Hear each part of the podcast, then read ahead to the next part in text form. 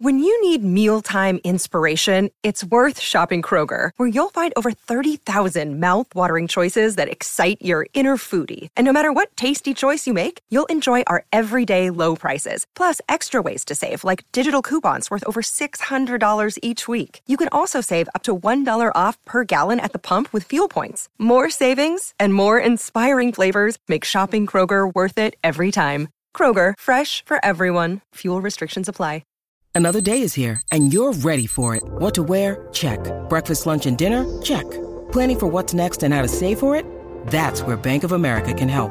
For your financial to-dos, Bank of America has experts ready to help get you closer to your goals. Get started at one of our local financial centers or 24-7 in our mobile banking app. Find a location near you at bankofamerica.com slash talk to us. What would you like the power to do? Mobile banking requires downloading the app and is only available for select devices. Message and data rates may apply. Bank of America and a member FDIC. It is Ryan here, and I have a question for you. What do you do when you win? Like, are you a fist pumper? A woohooer, a hand clapper, a high fiver. I kind of like the high five, but if you want to hone in on those winning moves, check out Chumba Casino. At ChumbaCasino.com, choose from hundreds of social casino style games for your chance to redeem serious cash prizes. There are new game releases weekly, plus free daily bonuses. So don't wait. Start having the most fun ever at ChumbaCasino.com. No purchase necessary. VGW Group. Void were prohibited by law. See terms and conditions. 18 plus. The only daily Premier League podcast. This is Football Social Daily. Welcome to your Monday edition of Football Social Daily. I'm Jim Salverson, that's Niall McCorn. Hello. That's Marley Anderson. Good morning. And we're going to be looking back over the weekend's action, not by a game by game, blow by blow analysis. We left that to Fergal and the boys yesterday on the podcast, which you can go and find on the feed now. Today we're going to be looking at who deserves a bit of glory and who deserves to be put into detention. We're going to be judging our heroes and villains from the weekend's action very shortly. We've also got the small matter of the biggest derby in English football to go at. It's Palace versus Brighton. It's the Battle of the M23. We'll be giving our views on that very shortly. And I want to start off with something that may be slightly controversial on today's Football Social Daily because it feels a little bit early to be talking about who's going to get the sack, who's going to lose their job. But we're going to do it anyway because what are we? Six games into the Premier League season mm. now? and there's some people that may find themselves in different parts of the table than they expected at the beginning of the season. Not So me. Yeah, Steve Bruce and Newcastle is as is, as expected. But there's maybe a couple of other shocks in that table. I want to talk about who is going to be feeling the pressure at the moment, going through some of the managers that I think the board could be starting to question, certainly over the next couple of weeks. And because of the result at the weekend, the thrashing by Arsenal for Tottenham, I think Nuno Espirito Santo is maybe finding his position at Tottenham under pressure. Now, no, this comes off the back of a very poor result at the weekend and a very poor display as well. Is it going that badly for Nuno at Spurs, or is it pure reaction to losing the North London derby to Arsenal? Both. It is going badly for Nuno at Spurs, and they were humbled by Arsenal, and in the first 35 minutes, humiliated. They were 3 0 down after 34 minutes in a North London derby. And all of the talk is around Harry Kane and how it looks like he doesn't want to be there. But there's still 10 other players on the pitch. Mm. And Nuno Espirito Santo, it's his job to try and squeeze as much juice out of those players as he possibly can. Now, there's also the question marks over him as a manager in the first place in terms of him not being Tottenham's first choice when Jose Mourinho was sacked. Obviously, Ryan Mason was in temporary charge. And this summer, there was a, a hunt for a manager. And it was a pretty public hunt, to be fair, from Tottenham Hotspur. And Nuno Espirito Santo wasn't really anywhere near the top of that shortlist. No. But yet he finds himself in the job. So you have to have a little bit of sympathy for him in that respect because the, the, the managers that Tottenham chased didn't want to come to the club. Now, that sends a message to me about Tottenham Hotspur as a football club and the way things are run operationally behind the scenes. And, you know, Nuno Espirito Santo left Wolves, kind of a mutual consent thing where they both knew that it was getting a bit stale at Wolves. It's already gone stale at Tottenham for mm. Santo. You know, they started brilliantly in the international break, or the recent international break, I think the end of the month, August. They were top of the table, having won three games, all three of them 1 0. Arsenal, bottom of the table, they had lost all three, and I think they had a minus nine goal difference. Yeah. 20 places between the two sides. And everyone was saying, well, maybe Spurs do have a little bit here. But since then, they've been beaten by Chelsea, they were demolished by Crystal Palace, and they've been demolished again by Arsenal. Did that win over City, that very first day win, where everyone expected City to absolutely walk that? Didn't that papered over some cracks at the Yeah. time that maybe weren't apparent? Massively. And I think that you always get those strange results on the first day of a season. It's it's just one of those things where no one really knows what the deal is at the start of the season with every team. I mean, the chances of, of Manchester City losing on opening day aren't particularly great, but Spurs aren't a bad side. They've got they've got good players. It's just one of those things where I absolutely agree. The the cracks were very much papered over, and uh, are they cracks that you know Nuno Espirito Santo is the the builder to fix? You know, has he got the tools and the skills to fix those problems for Tottenham? So yeah, I mean, I definitely think that with what Spurs expect and with how they want to become a European heavyweight, really, in the future with the stadium they've got, then they've got a big problem. And I feel for Nuno Espirito Santo because you know it's not like he's trying he's trying for things to go wrong. Hmm. His- His managers always want to be successful, but I think if they do pull the trigger and send him on his way, Tottenham risk becoming exactly what they've lambasted Chelsea fans for for the hmm. last 15 years. Oh, you hire and fire, you sack your managers, you might win silverware, but you've got no legacy. Well, it works for Chelsea. and and Tottenham it- are going to do it without the silverware Tottenham are going part. to do it without the silverware part if they carry on. But it's certainly looking grim for Santo. I think I saw a statistics graphic on Sky Sports at the weekend where I think that they're 17th for shots, or they're, they're basically they they rank very very Hmm. low in terms of the statistics side of things. And I know the game isn't played off of data and analysis. You know, the good old fashioned two eyes test works quite well, and by from what I saw against Arsenal, it looks like a Spurs side devoid of life, devoid of energy, and devoid of ideas from a manager who might well be out of his depth. bottom of the stats chart in terms of average distance run in a game as well, which I think is never a particularly good sign for a team. It often smacks of a team not necessarily trying for their manager. I guess, Marley, the kind of reasons that we're questioning him coming into the job and being that fifth, sixth choice or whatever he was could actually be what keeps him in the job. Because Spurs, if they do get rid of Nuno Espirito Santo, who do they go to? Do they go to their seventh choice, their eighth choice? Well, I think was it like something like ninety-two days it took them from having no manager to to eventually hmm. appointing Nuno. So, you know, if if that's if that's happened when you've got time to to do things, you know, in the summer, basically, you don't want to repeat that process when you don't have time because in the meantime, while you're trying to find someone new, you're losing games or you you're continuing with the manager you're unhappy with. So, I can't see him being sacked. There's also the money thing uh, when it comes back to Levy, and he doesn't like spending money. He, he won't want to pay out um, compensation, you know, five weeks or whatever it is, six weeks into the season.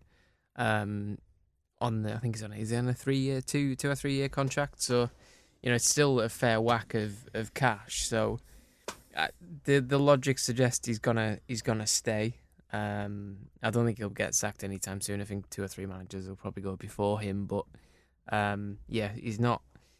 I don't know why it's changed because it was going well, and then they beat Man City, and then it then the next game they lost to Crystal Palace. So it was almost like, They got where where where where's well. that come from? And Palace haven't looked any good since, have they? Like you know, Palace aren't a good team. I'll say that.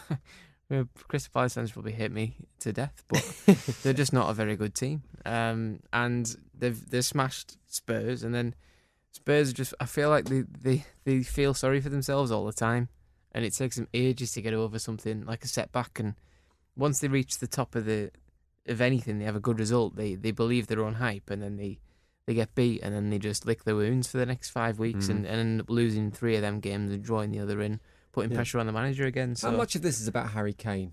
Because you mentioned him, Niall, the fact that he isn't on form, but he's never on form in kind of August, September, is it? It takes him ages to find the net normally. And the narrative is obviously going to be that he didn't want to be at Spurs, he wanted to leave for another club. And if you have a firing Harry Kane in your team, Yeah. that adds 10% to you. Yeah, no question. chance.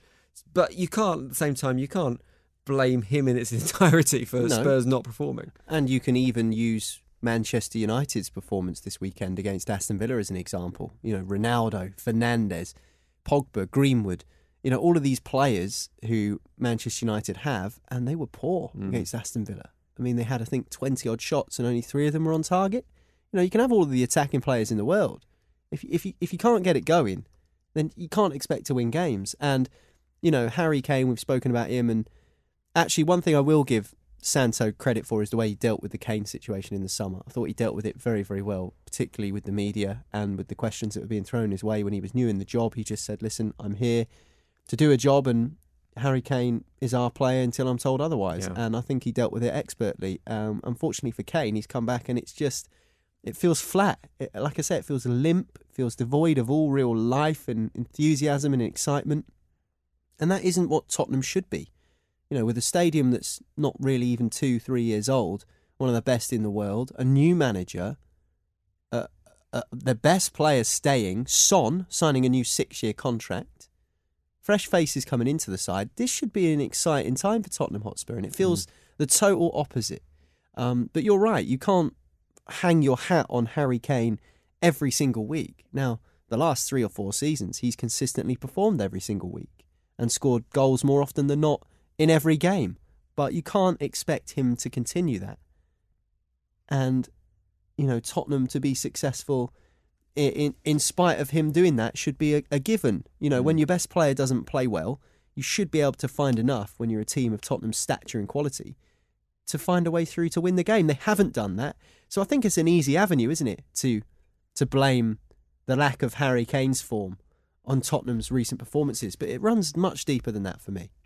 You mentioned there's some other managers that you think might go before Nuno Espirito Santo, Marley. I mean, some of the managers that are probably sweating a little bit at the moment include Mikel Arteta at Arsenal, probably Ole Gunnar Solskjaer at Manchester United. Even though they're in fourth still at the moment, there was some calls about his team's performance at the weekend, and there's always pressure on him as a manager. Sean Dyche, Daniel Farke, although they've probably got teams that you'd expect to be at the wrong end of the table, they're certainly are failing to pick up points so far this season. Who do you think the pressure is on from those managers? Who do you think will be the first to get their P45? Um, I think it deserves to be Farke. If I'm if I'm honest, I think I I don't. I'm usually in favour of of managers who've brought a team up from the Championship getting you know time to sort it out. But it's different with Norwich because he's he's brought them up before and he's done. You know they started off well and then ultimately went down with a whimper. Mm. And I feel like if if you if you sit and let that happen again, that is terrible uh, management of of you know director level sort of management of a football club because you know in my opinion Norwich have gone backwards since coming into the Premier League because they sold Buendia. And yes, okay, Buendia was always going to leave the club, but I think there's a time to, to let him leave, and it's not just before a season comes in, uh, a season starts. Sorry, in the summer before. Um, they haven't signed well enough. Uh, the goals have dried up. Pukki's not the same as he was a couple of years ago when everyone quickly shoveled him into the fantasy team and, and got points off him uh, left, right, and centre when he came up in the Premier League last time. Um, the the new signings, Rashica, uh, Lees-Melou, they're, they're, they're not good enough to. Uh, you know, Brandon Williams at left back, he's he's learning. He's trying to, you know, swim in deep water very quickly. Um, and I feel a bit sorry for him, but also, you know, he took that challenge on. He knew what he was getting into. Um, and I think, yeah, Norwich is is the one I would worry about. Losing six out of six, no real signs of it improving uh, until we play Newcastle. I mean, I guess the thing that Daniel Farke has got this heritage with Norwich, and that protects him to a certain extent. Sean Dyche, should probably say, was the same at Burnley, and another manager I'd probably put into that category of has a lot of credit with the fans is Bielsa at Leeds, mm-hmm. Niall, because you look at the start they've made to the season. I don't think they've got a win yet. No. They're in trouble. They look in trouble, but there is no one questioning his future because of how much credit he has with Leeds United and with the fans there. I agree, and you know he's got a mural in Leeds, and they mm. love him for what he's done for the club, getting them back to the Premier League after 16 years, and you know walking around Sainsbury's in his Leeds tracksuit top, cycling to work through down the cycle lane to the training ground. You know they're all things that kind of make him a bit of a cult icon in Leeds, and Leeds have fallen on tough times, and They came close to promotion from the Championship a few years ago, and then Bielsa came in and really kind of revolutionised things. And you know, they they fell agonisingly short in his first season, and then in his second season, they managed to get the job done. And mm. he'll be forever loved at Leeds United for achieving that. Obviously, he's got this thing where he only signs one year contracts, which is always a cause for concern because it literally gets to the last day of pre season before it's announced that he signs this new one year deal. I think with Bielsa, they've got someone who tactically knows what he's doing. I think they've also got a number of injuries at the back. I mean, obviously, Pascal Struijk's been out with a, uh, a suspension due to a red card.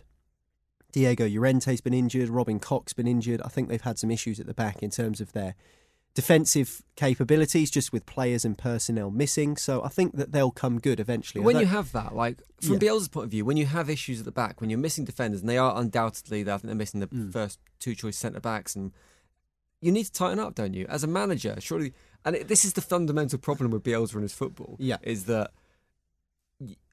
idealistically he wants to play open attacking football, yes, but when you've got no backbone to your team, when you've got when you've got no solidity at the back, you can't play that football. They faced twenty shots against Yeah. my lot at the weekend, and, my, and West Ham aren't the most offensive of teams. I know, but I mean, Bielsa's kind of old school in the sense that the point of football is to outscore the opposition, Mm. and he'll back his team to do that.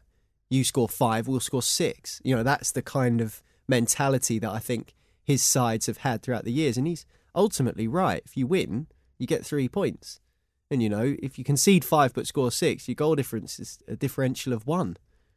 So you know, if it's going down to the fine margins of goals scored and goals conceded, then um, then obviously that's unfortunate at the end of a season. But I definitely think that that is his mentality, and maybe he does need to change. And I think that's something you know you can level that at Daniel Farke as well. Maybe he needs to change because the football that gets Norwich up from the Championship isn't good enough to keep them in the Premier League. You know, uh, in, with Bielsa though, in terms of we're talking about a sack race, he will walk away from Leeds United before he's sacked. I think that Bielsa's the sort of character where if he knows things have gone stale and they aren't going right and it's a black hole that he can't get out of and there's no fix to the problems that he has, let's just say in the next month they don't get a win and they're still in the relegation zone and they just don't look like the same side that they did before, I think he'll walk away. I think he will. I think he's hmm. the sort of character that will walk away for the greater good of the club. I don't know if he'll walk away during a, during the season though. I, I think definitely at the end of the season, if they finish like 14th or something, he'll probably go. Yeah. But I'm, I'm not sh- not sure about in the middle because Yeah. then you, you do more damage then because Yeah, I'm not sure he's bothered though, is he? Uh, yeah This is a guy I who signs I one year deals and leaves people on tenterhooks towards the end. Yeah, Like, but that's that's do- does that's because he's his biggest self critic. Yeah. He, he doesn't want to take the team backwards, and And so does he si- therefore, would he not walk away if Well, his does- own biggest critic? Does he sign the deal though because he wants to honour the deal?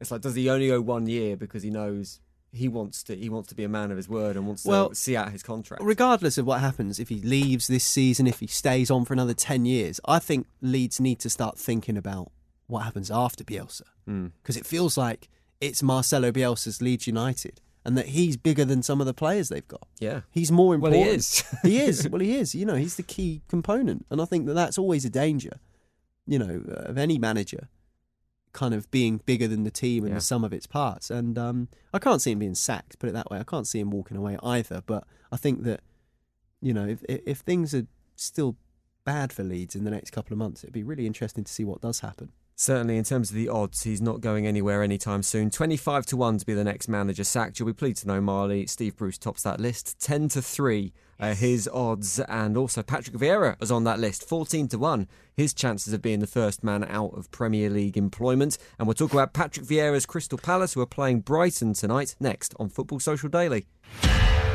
Football Social Daily. Subscribe to the podcast now so you never miss an episode. Football Social Daily. Find more great sport at sport-social.co.uk. Welcome back to Football Social Daily. The magic of the M23 derby awaits us tonight, and that is the final game of the weekend's Premier League action. It is Palace versus Brighton. I've been impressed with Brighton so far this season, Marley. They've been a bit of a surprise package, and if they win tonight, they go top of the Premier League. What's been the difference between this season and last season? Um, do you know what? Not much. Their their their general level of play is is the same. They they've always been dominant with the with the ball in terms of possession. Um, they create chances. They just happen to be taking enough to win games so far this season. Um, and fair play to them because you know everybody talks about Brighton being you know not good enough, uh, too good to finish like fifteenth like they have done for the last. I think they finished fifteenth twice in a row, and then I think last year was was either sixteenth or fourteenth. I can't Mm. remember. Um, but yeah, they you know they've they've something's clicked. I don't know what it is. I don't know whether it'll last because they've still not got a new striker. They didn't go out and buy one in the summer. I thought they definitely needed to. Um, but if Welbeck and Maupay, if one of them can score every week, then you know, you, long may this little adventure continue because they're a much better team than than uh, than Crystal Palace. Um, I think they proved that. I think the last time they played, I think Brighton had like twenty five shots, uh, seventy percent possession, and Crystal Palace had two shots in the entire game and won two one. um, so it's yeah, it's uh, it's nice to see Brighton get the sort of um, results of of their general level of play because it is it is frustrating sometimes, like as a neutral, when you can see teams trying to play properly and and doing doing well enough, but then not getting anything to show for it because it almost makes you feel like, oh, should they play a bit more like Burnley and and have two banks of four all the time and try and win, you know, flick ons and, and play a different way because sometimes as a neutral you want to see the teams that play the nice football Mm. get the results that they deserve. Um, and Brighton do do that as well, um, as well as most other teams. To be fair, so um, yeah, they you know they've made a good start, and they'll hopefully uh, carry it on against Crystal Palace because, like logic would suggest that they are the better team, and but you know, reluctant to call it a derby, but Derby's uh, form goes out the window as, as the old cliche goes. I think they're I think they're keen, both Palace and Brighton fans, to- particularly Palace fans, to stress it isn't a derby, it's a rivalry. All it's right. not the M23 derby, the A23 derby. They they hate it. They really dislike it being called that. Um, and I understand actually as a Pompey fan, when we were down in League Two with Plymouth, Sky used to tee it up as the Dockyard Derby. Mm. You know, Portsmouth's closer to Birmingham than it is to Plymouth. so I mean, there's no Plymouth? derby there. Is that Um, and we've when, both when got was it, when was this? When you were in what league? League Two, and they oh were yeah, down. well that's because you were nowhere near Southampton yeah, well that's it. in Well, terms of playing them but, every S- week. but Sky are trying to force a derby. Yeah. Like they called it the Dockyard Derby. No, no Plymouth or Portsmouth fan had ever called it the Dockyard Derby before. You know the the guys from broadcast jumped on the bandwagon and created a name for it. The fact we've both got shipbuilding dockyards, you know, is kind of manufactured derby. The fact that there's a road between Brighton and, It's and just, it's Croydon. just to get people to watch Monday It- Football, exactly, it? it is. But I mean, it's a game in which there's no love lost between the two teams. So definitely think that um, uh, this will be a good game tonight because I, I think that um, Crystal Palace might be quietly confident, Mm. but so will Brighton, considering how they've started. Are we getting a bit carried away with Brighton's start though? When you look at the Yes. teams they've actually played, I mean, they lost. They lost to Everton. They beat Watford. They beat Burnley. They beat Leicester City, who have been poor so far this Mhm. season. They beat Brentford, who have been a bit of a surprise package, but they're yet to face any of kind of the the big six. Yeah, and their and, next, and they still haven't. yeah, well, their their next four games, obviously, they've got Crystal Palace tonight, which is a rivalry. Hmm. And then they've got a home game against Arsenal, who obviously have just beaten Tottenham quite convincingly. Then they go to Norwich. Now they should win that, and then it's Manchester City at home at the end of October. Um, they've got Leicester in the League Cup, and then Liverpool, Newcastle, Villa, Leeds, West Ham. So actually, the fixtures are quite favourable for them in terms of they are playing a couple of big teams in the next month or so, but not really back to back. Yeah. It's kind of they'll have Norwich, then City, and then they'll have someone else who you think that they'll quite fancy a result against. So you're right in terms of them not facing really anyone of, of real significance and stature just yet. But they're doing well in the games that they are playing. And if they can pick up points in games, you know, the kind of run of the mill general Premier League games that aren't against the bigger hitters and uh, establish themselves a big gap between the relegation zone and where they are, that's a huge benefit to them and a huge bonus to them, considering where they have been floating around just above the drop for the last three or four seasons. They're going to be missing Bissouma tonight, who has been or could be missing Bissouma, who's got a knee injury, so there's a late fitness test. He's been one of the massive positives for Brighton this season, Marley. And they've got some decent players. I mean, they've got people like Danny Welbeck and Adam Lallana who have showed flashes of brilliance during their careers, but maybe don't deliver on a particularly regular basis. Sean Duffy's been playing well this season, although he was out, he wasn't even in the picture. He was the out on start loan of last your season. sentence was they've got decent players, and then you go in with Welbeck and, and but, Lallana. but, but they've been all right so far this season. That's the thing, isn't it? It's kind of they're players who have potential, and occasionally they they show it. But Bissouma has been outstanding in that midfield. Yeah, he has. He's he's the uh, he's he's probably the key to how they play. Like the the pressing, the the possession. He's got all of that. He's um he's very energetic. He doesn't give anyone a minute in the in the midfield. He doesn't allow them to play their their game. He's always on them. Um and he's he's comfortable in possession as well. He's got he's got enough to suggest he can play at the at a top six side. I would say. Um, He's linked with Liverpool over the weekend. yeah, he was. He linked in the summer as well, I think. Um, but you know, it, it didn't happen. And I think it's one of them where it didn't happen in the summer. But if he has a good season, I think it happens at the end of the season, definitely. Um, especially if Brighton don't finish in the top half or you know anywhere significant. So he's uh, he's top player. It'd be a big miss for them tonight because I'm not sure who would come into that midfield and, and do a similar job. I think they lose a lot in midfield, um, especially you know the likes of Conor Gallagher at um, at, at Crystal Palace is one that needs to be shackled. He's probably the one midfielder you'd you'd look at and say, okay, we have to keep an eye on him because he's got he can get forward and, and chip in with a goal or two. So. Um, that Brighton will be hoping Bissouma can, can come through um, because he's he's very very important to how they play. Let's talk about Palace. we've spoken at length about Brighton. I mean, for them, they've got um, Edouard, the guy from Celtic, came in in the transfer window. I wrote him off instantly, said he couldn't do it in the Premier And then League. scored inside 30 Yeah, seconds. Scored two goals in his debut. Uh, not started a game yet, not started a home game for Crystal Palace. Surely he's not that far away from displacing Christian Benteke as the man to lead the attack from the off, though, is he? Yeah, prob yeah, prob- not tonight. I wouldn't think. Um, you know, with it being a big blood and thunder derby, you uh, you don't want to. It, it's just not one you'd chuck him in on his first start because if he if he doesn't, uh, you know, adapt to it straight away, then uh, then you probably you've made a bit of a mistake. But I think Benteke will start probably do out for uh, seventy minutes, and then Edouard will come on for the last twenty or twenty five, and and be uh, be the sort of guy who can maybe take advantage of a few tired legs or whatever. But he's um, he's not far off uh, starting over Benteke. I'd probably say next week, whoever they've got next, he- he'll probably start that game instead. A Palace getting dangerously close to being not a one man team. Niall, when you look at the players they've got, they've still got Wilf Zaha, but now they've got Eze, who's injured at the moment. They've got Yeah. Edouard, who looks impressive. They've got Gallagher on loan as well from Chelsea that we've already talked about. Quietly, they're kind of there, there's more about them than just Wilfred Zaha now. Yeah, I think that's fair. But also, I think that they're still massively inconsistent. And I think they have been for the last however many years under Roy Hodgson. Hmm. But in their inconsistency, they've been consistent enough to stay in the Premier League and be mid table. And that's what Roy Hodgson gave them, wasn't it? It was, hmm. you know, they might win a couple, then lose a couple, then draw a couple.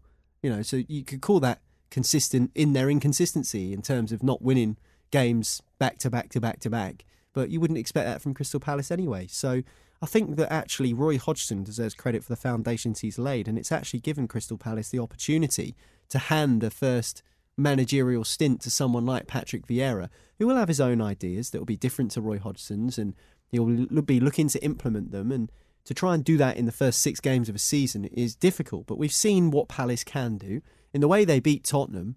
They, I mean, they they were dominant even before the Tanganga sending off in that game. Crystal Palace were the better side, and mm. I think it, particularly at Selhurst Park, is something they're going to need to capitalise on because I think at home they, they can they can be a little bit more expressive. Certainly, the fans will want to see that. You know, a lot of teams like playing two defensive midfielders now in that four-two-three-one formation. And I think a lot of the criticism is at home. You don't. Do you need to play two defensive midfielders when the fans are on side? They want to see that aggressive football. I think every club's fans wants to see that. Um, and so, yeah, Crystal Palace, in terms of a one man team, Wilfred Zaha is still very important to what they do and how they do it. But Edouard got off to a perfect start, you know, with the two goals on his debut. And it's it's certainly a project that you can see at Crystal Palace from the outside looking in. So they've brought in Edouard. Does that mean Benteke is in his final year? We say this every season because he's terrible, and then his contract is up for negotiation. He scores and then eight in the last three games. Eight in the last however many games. Yeah, absolutely. So that's certainly something. And with the flavour of players that they've brought in, Ebere Eze is um, is obviously a young player injured at the moment. Nathan Ferguson they signed from West Brom two seasons ago hasn't played because he's been injured. Um, Michael Olise, I watched him for Palace's under 23s last week, last Monday in fact, and he was unbelievably good. They beat Leicester under 23s, I think 6 1, and he assisted or was involved in five of the goals. And uh, he was another, I think they brought in from Reading, who looks really promising, 19 years of age, also French like Patrick Vieira. So they've got that blend now of youth and experience. You know, the likes of Gary Cahill, they've said goodbye to, but they've also got players who have been in the Premier League for a number of years, like uh, Milivojevic, who probably isn't the greatest in terms of quality, but he does have experience Mm. in terms of playing in the Premier League. So maybe that's something that they're looking to try and to try and do is um, stand themselves in good stead for the future with some of these players like Ebere Eze and uh, Edouard, who are who are just kind of still getting to grips with the Premier League, but might be real assets for them in the next few years. Are you sold on Vieira yet? I think we all wrote off Vieira when he was appointed at Crystal Palace. I think a fair few of us, myself included, might have said that's it, they're down, that's it, relegation. But he's done all right so far. It's difficult to criticise what he's done at Palace to date. Yeah, I suppose so. And it's easy to forget that it's his first managerial job, even though he's been at New York City and uh, Manchester City. Obviously, he was a manager of New York City in America, but in terms of a European club, it's his first job. Particularly to take on a Premier League club is a big step. They've got he a was game. in- Nice for a bit, wasn't he? Of course he was. Yeah, sorry, Yeah. My, my apologies. Yeah, no, he was. And uh, actually, if you look at them, 15th in the table going into tonight's game, five games played, and below them in the table, look at the teams who are below them: Southampton, who haven't won but have drawn a number of games, Newcastle, Leeds, Burnley, and Norwich. So really, you know, are they in and around where you'd expect them to be? Because all of the teams below them haven't been that good this season at all. You know, two or three of them still looking for their first wins of the campaign. So I think that that says a lot, and I think it's probably too early to tell. I can see what he's trying to do, but I think um, again, it's always the old cliche: the barometer is around the end of November, start of December, heading into Christmas. If things are still looking like, you know, they're around 12th to 15th, I think that, that I think that Palace fans will be okay with that. Could be up to 12th if they do win tonight. And as I said earlier, Brighton could be topping the Premier League by the end of the game. Tonight is Brighton versus Palace, kick-off at 8 o'clock. We're going to do our heroes and villains next, wrapping up the weekend with our saints and sinners from the last couple of days. This is Football Social Daily. Football's Social Daily. Subscribe to the podcast now so you never miss an episode. Football's Social Daily. Find more great sport at sport-social.co.uk. Welcome back to Football Social Daily. Don't forget you can find your next favourite sport podcast on the Sports Social Podcast Network, including Football Social Daily, a load of others as well. If you head to sport-social.co.uk, you can find everything there, including all the latest news on your team, whoever it is you support in the top flight of English football. And we're going to talk about the heroes and villains from the top flight of English football now. We'll start with heroes today. We'll start with the positives as always. Who are you going to give your hero status to, Niall? Oh, well, it was hard for me to pick any of the 11 players who turned out for Brentford at the weekend against Liverpool at the Brentford Community Stadium. And on the other side, I thought Mo Salah was, was very good, scored again. I think it was his 100th Liverpool goal in the Premier League. He already reached 100 Premier League goals a couple of weeks ago. Of course, he bagged a couple of Chelsea for Chelsea in the short time he was there. And uh, he reached 100 Premier League goals faster than Thierry Henry.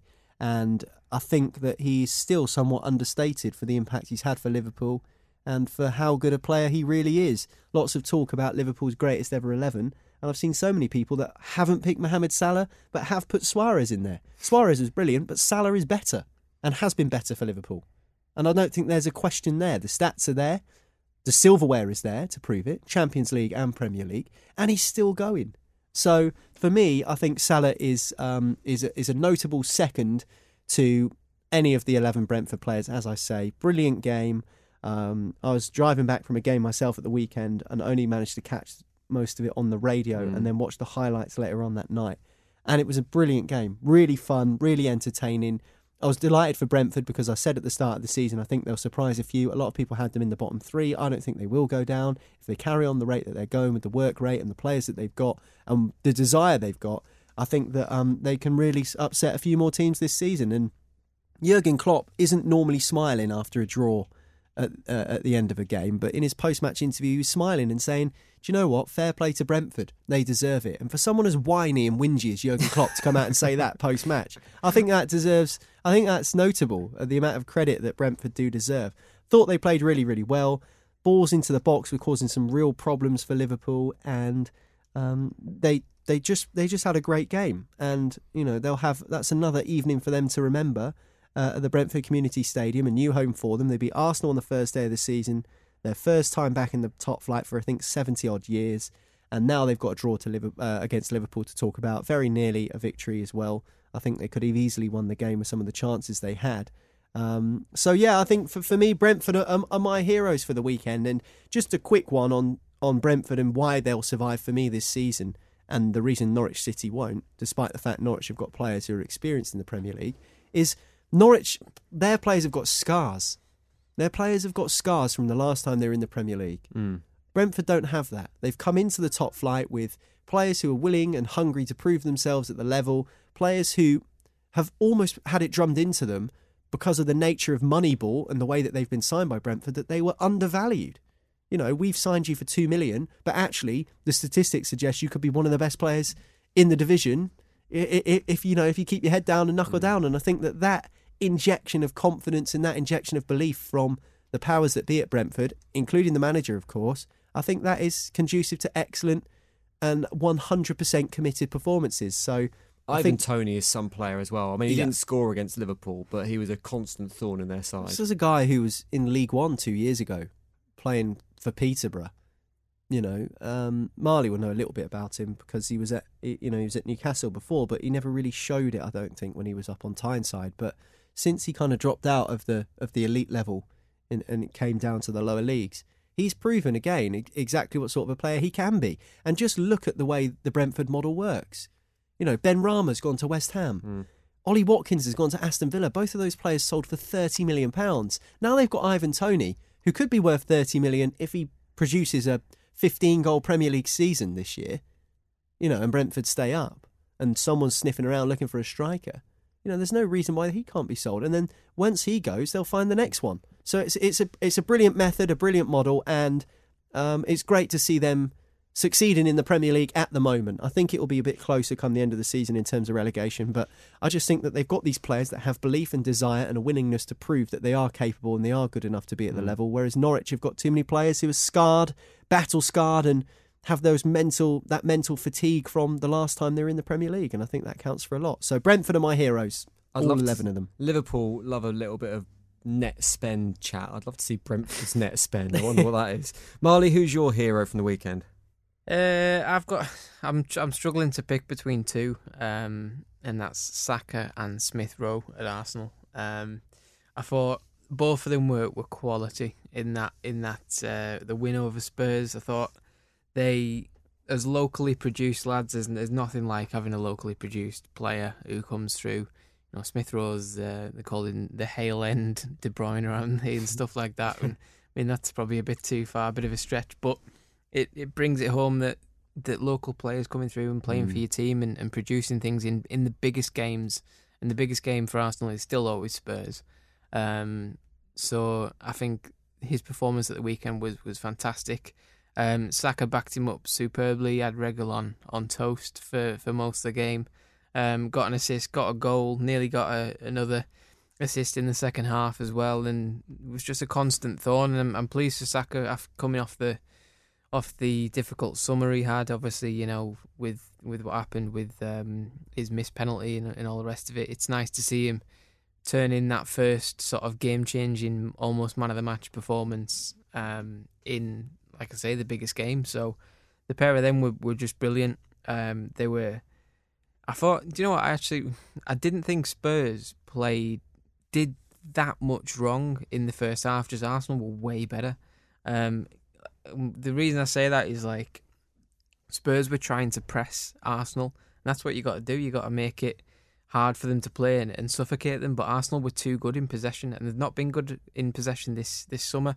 Um, sorry, this season. But Smith Rowe in particular, um, and Partey and, and Saka were you know, one of those new phrases in football where they were press resistant. They passed through the press and made them look daft. I've never heard that phrase before. Is that a new, is that like the next? Is that, is that this Trust- season's double pivot? Trust me, Okay. in the in the next year. Now I've said it. Now you'll notice it everywhere. Press resistant. That is the new thing of football Twitter. Friggin' That sounds it. like what you want in trousers, isn't it?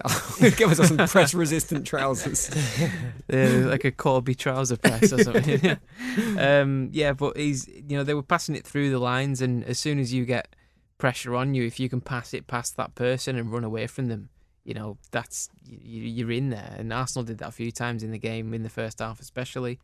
Um, and Smith Rowe and Saka were, were central to that. Yeah. You know, b- both got a goal and an assist, so um, the pair of them are my my heroes for definite. I'm going to make a hero nomination that I don't think anyone can disagree with. Raul Jimenez, who scored his first goal for the club after his injury, 336 days or something Well, ridiculous. Like it was that. it was all about the assist, wasn't it, from Jose Sa? I don't think that really in matters. That's not really the point, is it? That's not really the issue here. I think the fact that he is back playing, that takes a huge amount of mental strength when you've been through a horrific injury like he has. And the fact that he is back and he's scoring goals deserves a huge amount of credit, not just to him, but to the medical team that got him back as well. So, and Wolves, to be fair, have struggled without him. Yeah. I think so. It's good to see him back scoring goals. But let's get on to the really fun bit. Let's do the villains from the weekend. Can I go first with the villains? 'Cause You it comes off the back of what you're talking about, Marley. Because I'm nominating Pierre Emerick Aubameyang as the villain of the weekend Why?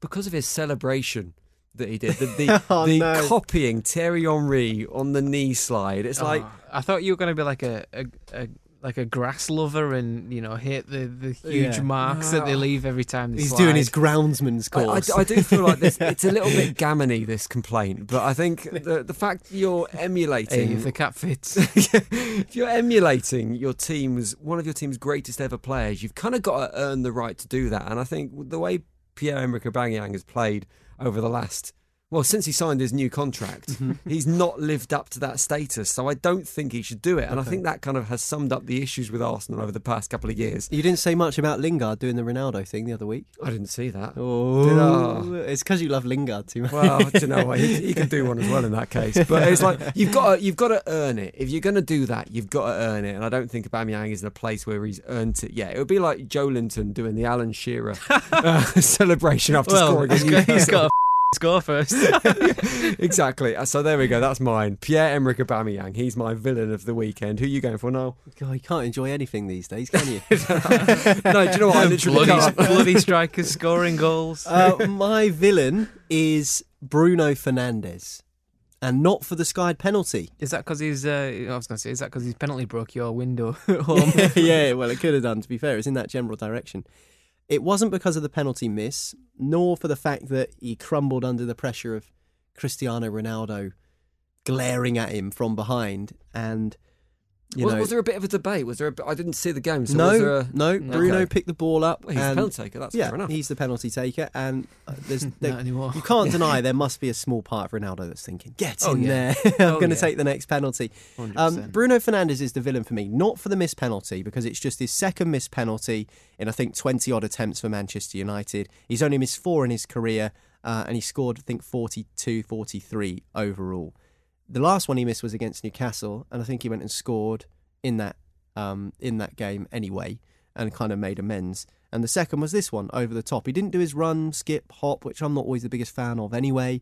It wasn't about the miss for me. Misses happen in football. Players miss penalties. Mark Noble missed one last week. He got some stick. Bruno Fernandes is going to get some stick. And the next one will inevitably be taken by Cristiano Ronaldo.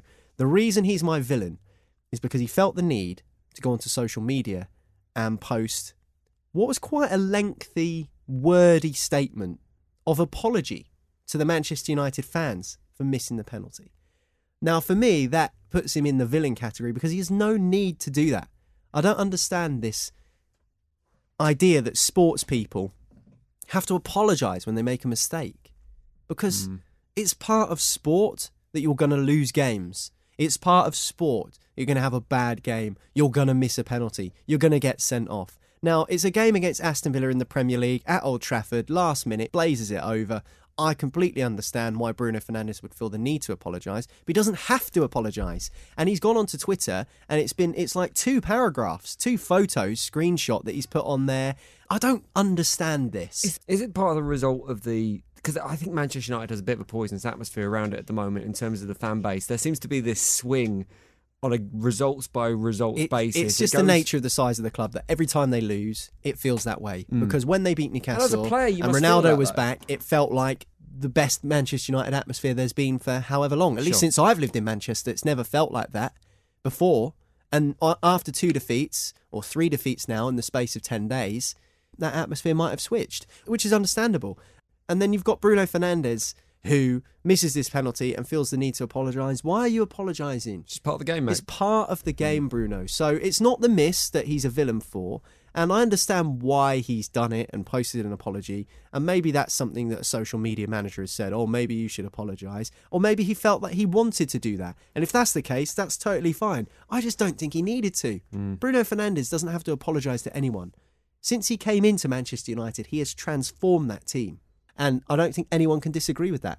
No matter what persuasion you are, whether you're a City fan, a Liverpool fan, any other fan, Bruno Fernandes has been magnificent for Manchester United in the main since he came into the club. He's going to make mistakes. Every person does, let alone sports person. So for me, he's a villain for that. Not for the missed penalty, but for the fact that he felt that he needed to, you know, spend some time constructing a message and apologising when actually, Bruno, you don't need to. You've done more than enough for the club.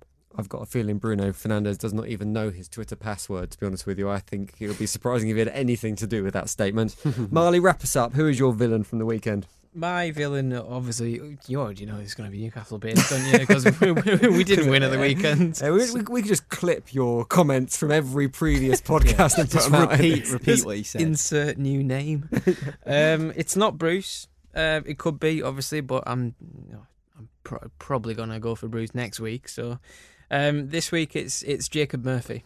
Um, we had seven, six, seven chances to to kill off Watford at, at any stage of that game. You know, um, Joelinton.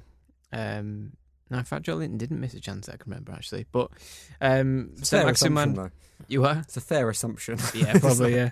Uh, St Maximin had chances. Longstaff had chances um, to go two 0 up. Um, but the biggest one was, was Murphy. Literally thirty seconds from the end of the game, um, he gets put through by St Maximin. He's one on one with Ben Foster, and instead of just either trying to go around the goalie or slotting it past him and getting a shot away, he decides to try and chip Ben Foster. um, and it's not on. It's too straight. It's too. It's got to be really good contact at a really high speed to uh, to get that right. And for for a midfielder who doesn't score a massive amount of goals, that's a really tough finish. So you've got to you've got to understand the situation there and just get a shot away. If he saves it, fine. You know you can say "Fli- flipping out. It's a really good save in, in a really big moment of the game. But um, yeah, we it was it was poor. It was a bad decision, um, and we didn't win the game because of it. Um, we should have won it before that, but it's it's lit- it's like a clutch moment. You have to you have to come up big in them moments, and you have to do that. Um, and he didn't. He he ballsed it. So um, the one thing I do want to say is I ca my my feelings can't be summed up any better than um, John Anderson on BBC Radio Newcastle, who was doing the commentary for the game. And I've got the, I've got the commentary here, so I want to play it. So this is what John Anderson's reaction was. So Saint-Maximin, the, obviously you can't see the clip on the podcast, but this is when Murphy goes through. So Ronan does. Can he play a colleague through? It's Jacob Murphy. Released. Murphy one on one. Jacob Murphy to win it. Oh, just put it in the net. lovely neutral commentary. Isn't that brilliant though? That Just put it in the net. Yeah. Um, absolutely, I peed my pants when I listened. I, I, I, I, I couldn't find a stream for the game, so I was watching it on Final Score, and I seen it as soon as that come out. Went on Twitter, found it, and I thought that just sums up absolutely everything. Because as soon as you see that that clip, that is what you're thinking in your head. Hmm. And John Anderson just no relation to me, by the way. I wish I wish he was, but yeah, what a what a guy. He's completely summed it up there. Just Jacob, just put it in the net, man. Are you worried yet, Marley? When you look at the teams that you I'm failed to get results against, and you like like the, teams you're not beating are the teams around you: Watford, Leeds, Southampton. With Burnley in the cup, wasn't it? But you still failed to get a result at Burnley. These are the teams that surely Newcastle need to be picking up points against. Yeah, um, it is, and I think the one thing we're missing. I mean, if Callum Wilson's playing that game, we win that four one easy. Um, but we're struggling to finish without him, so we need him. We need his little, you know, hamstrings made of sawdust to to get better, um, and to, we need him for 10, 10 12 games in a row because we haven't had that since he since he signed for us. Um, and he still gets one in two every time he, he, he plays properly. So um, hopefully he can come back and, and start sort of inspiring us. If he was in the team and we were we, we were still not winning games, I'd be really really worried. But he's um he's he's not been in the team for the last three games. I don't think so. I feel like that's where we can in, easily improve and, and, and start getting some goals because our le- general level of play isn't that bad at the minute. Um, we should have beat Watford at the weekend. We should have won last week as well, but didn't because we didn't have enough up front. We look forward to your criticism of Newcastle next Monday when we do heroes and villains again. Same time, same, same place. time, same place. That is it for Football Social Daily today. We'll be back again tomorrow with another podcast looking back at that Brighton versus Crystal Palace game and potentially hailing Graham Potter as the greatest football manager of all time. I've got to say, I think he looks the part this season. new beard, Paul new Weller threads. inspired, yeah. yeah. he's looking good as Graham Potter, so fair play. Deserves some credit for that, if nothing else. That is it for Football Social Daily. We'll see you next time. Football Social Daily. Subscribe to the podcast now so you never miss an episode. Hello, it is Ryan, and I was on a flight the other day playing one of my favorite social spin slot games on chumbacasino.com. I looked over the person sitting next to me, and you know what they were doing? They were also playing Chumba Casino. Coincidence? I think not. Everybody's loving having fun with it. Chumba Casino is home to hundreds of casino style games that you can play for free anytime, anywhere, even at 30,000 feet. So sign up now at chumbacasino.com to claim your free welcome bonus. That's chumbacasino.com and live the Chumba life. No purchase necessary. Group. Void prohibited by law. See terms and conditions. 18 plus. It is Ryan here, and I have a question for you. What do you do when you win? Like, are you a fist pumper? A woohooer, a hand clapper, a high fiver. I kind of like the high five, but if you want to hone in on those winning moves, check out Chumba Casino. At ChumbaCasino.com, choose from hundreds of social casino style games for your chance to redeem serious cash prizes. There are new game releases weekly, plus free daily bonuses. So don't wait. Start having the most fun ever at ChumbaCasino.com. No purchase necessary. Group. Void were prohibited by law. See terms and conditions. 18 plus.